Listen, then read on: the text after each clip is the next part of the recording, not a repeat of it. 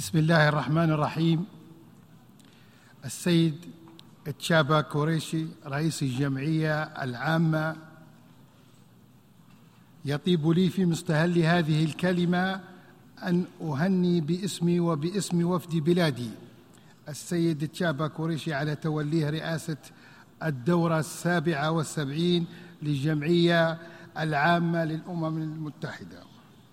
متمنيا له التوفيق والسداد كما أتقدم باسمى عبارات الشكر والتقدير إلى السيد عبد الله شاهد لما بذله من جهود وما قدمه من أعمال قيمة خلال فترة ترأسه لأعمال الدورة الماضية وكما لا يفوتني أن أشيد بالعمل المتواصل الذي يقوم به السيد أنطونيو غوتيريش لقيادة منظمة الأمم المتحدة بحكمة وتوازن في هذه الأوقات العصيبة التي يمر بها العالم.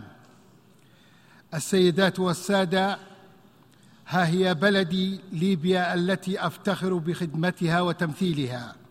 تمر بعقد من الزمن يملأه الألم والأمل وهي تتلمس طريقها نحو بناء المؤسسات وإرساء مبادئ الديمقراطية. وقد أثبت الشعب الليبي للعالم بأنه نسيج واحد متماسك كتماسك أرضه ومصيره المشترك. ولا زال الشعب الليبي على رغم من كل الجراحات والتحديات يرسم بوعيه وتسامحه وروحه الوطنية خارطة الوطن الواحد. ويمنحنا نحن العزم والأمل. للمضي قدما في تحقيق آماله وتطلعاته في بناء الدولة ورسم مسارها في اتجاه السلام والاستقرار والازدهار.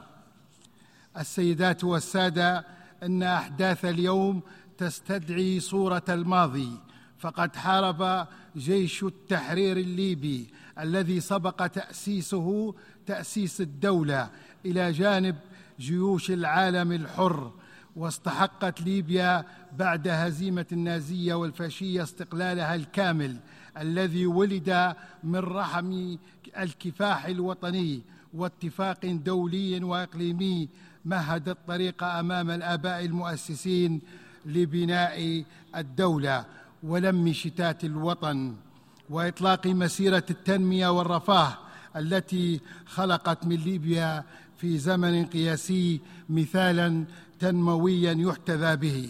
أيها السيدات والسادة إن موقفا دوليا مشابها لذلك الموقف اتجاه ليبيا. ما زال اليوم بعيدا عن أفق الواقع. فالمصالح الفردية للدول المنخرطة في الشأن الليبي وحروب الوكالة وتضارب الرؤى حول الحل في ليبيا لم تمنح الفرصة للخيار الوطني أن يتشكل ولا زال التدخل الدولي السلبي يرسم مسارات من الحلول المتناقضة تدفع بالبلاد إلى أتون المواجهات المسلحة. لا تستثني الأبرياء وتقود إلى مواقف سياسية متصلب متصلبة. لا تقبل المقاربات الوسطية لجسر الهوة والشراكة في الوطن.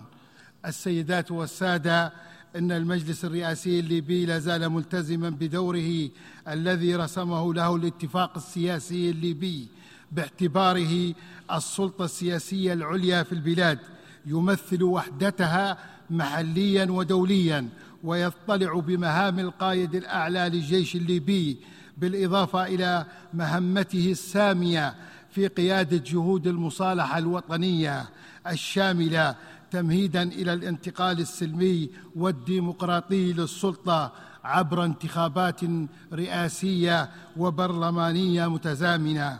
وأنتهز الفرصة هنا لأشكر الاتحاد الأفريقي على تعاونه معنا من أجل إطلاق مشروع المصالحة الوطنية الذي يمثل الأساس الأهم لدعم كافة المسارات للوصول إلى الاستقرار والسلام المنشود. إن هذه المسؤوليات تحتم علينا أن نعمل في مسار وطني متوازن وغير منحاز وعلى الرغم عن محاولات بعض الأطراف السياسية جرنا إلى دائرة الصراع السياسي الذي نعمل بكل جد وحزم على أن نجد له الحلول لا أن ننخرط فيه. في هذا الصدد فإن المجلس الرئاسي تابع بحرص شديد جولات الحوار بين مجلسي النواب والأعلى للدولة التي لم تفضي بعد إلى أي اتفاق حول قاعدة دستورية لازمة لإجراء الانتخابات البرلمانية والرئاسية. ولا زال المجلس الرئاسي يؤكد إن هذه الحوارات لا ينبغي أن تستمر من دون أن يكون هناك حدود زمنية وإنه على استعداد للتدخل من أجل الخروج بالعملية السياسية من طريقها المسدود متى ما استلزم الأمر ذلك.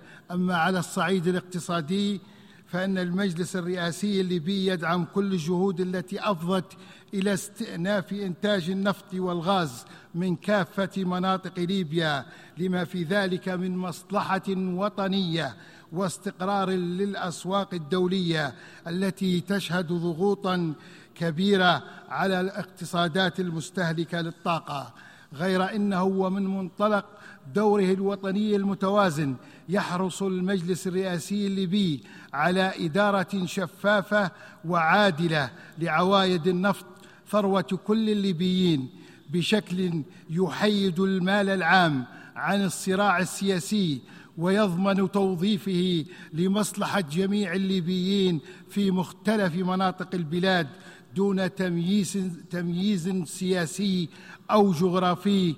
الأمر الذي في حال إنجازه قد يخفف من حدة الصراع الدائر على السلطة التنفيذية ويوفر بيئة أكثر استقرارا وملائمة للتحول الديمقراطي المنشود.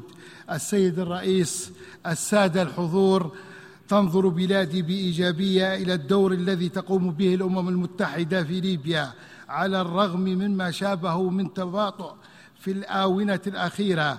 وفي هذا الصدد نتطلع إلى دور فاعل للأمم المتحدة من خلال القيادة الجديدة لبعثتها ونحثها على مباشرة العمل الجاد لدعم الحلول الوطنية الجامعة لما تمر به البلاد من انسداد سياسي فتح الطريق أمام المغامرات والمبادرات الفردية ويكاد أن يحصف بكل الإنجازات السياسية التي تحققت من خلال الحوار الليبي الذي رعته منظمة الأمم المتحدة في ليبيا وأدعو كذلك إلى إعادة الزخم إلى المسار الاقتصادي أحد المسارات الثلاثة لمؤتمر برلين الذي أهملت مخرجاته فيما يتعلق بالشفافية والعدالة في إدارة الموارد النفطية وضبط الإنفاق العام وتوجيهه لمستحقيه والحد من سطوة الفساد.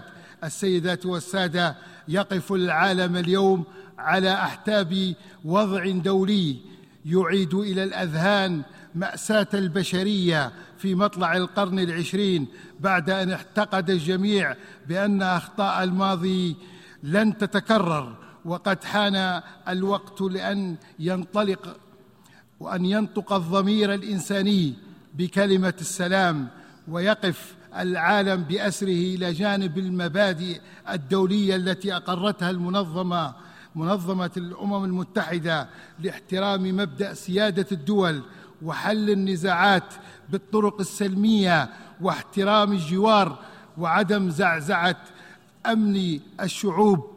كما أدعو إلى احترام حق الشعوب في الاستخدامات السلمية للطاقة النووية بحسب المعايير والإجراءات التي تقرها الوكالة الدولية للطاقة الذرية باعتبار أن بلادي على خط المواجهة الأول أدعو بأعلى صوت إلى إعادة اللحمة الدولية لمكافحة الإرهاب الذي لا يزال تهديدا قائما لكل دول العالم.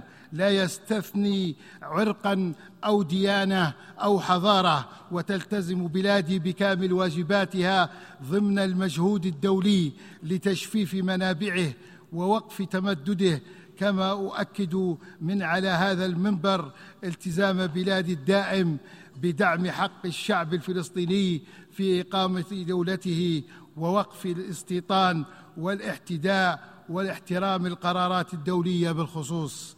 السيد الرئيس السيدات والسادة إن الشعب الليبي إذ يقف دقائق صمت في يوم الشهيد ذكرى استشهاد عمر المختار بطل المقاومة ضد المستعمر الذي تعاودنا ذكراه في هذا الشهر فإنه يستلهم من كفاح أجداده الصبر والإصرار على حقوقه ومن حكمة آبائه المؤسسين التسامح لبناء الوطن وسوف تسطر ذاكرته الوطنية دواوين المرحلة تدرس منها للأجيال القادمة مواقف من ساندوه عند حاجته ومسالك من أساءوا إليه في محنته وعبثوا بأمنه ومقدراته ونسيجه الاجتماعي وستعود ليبيا بجوارها العربي وعمقها الأفريقي وفضائها الأوروبي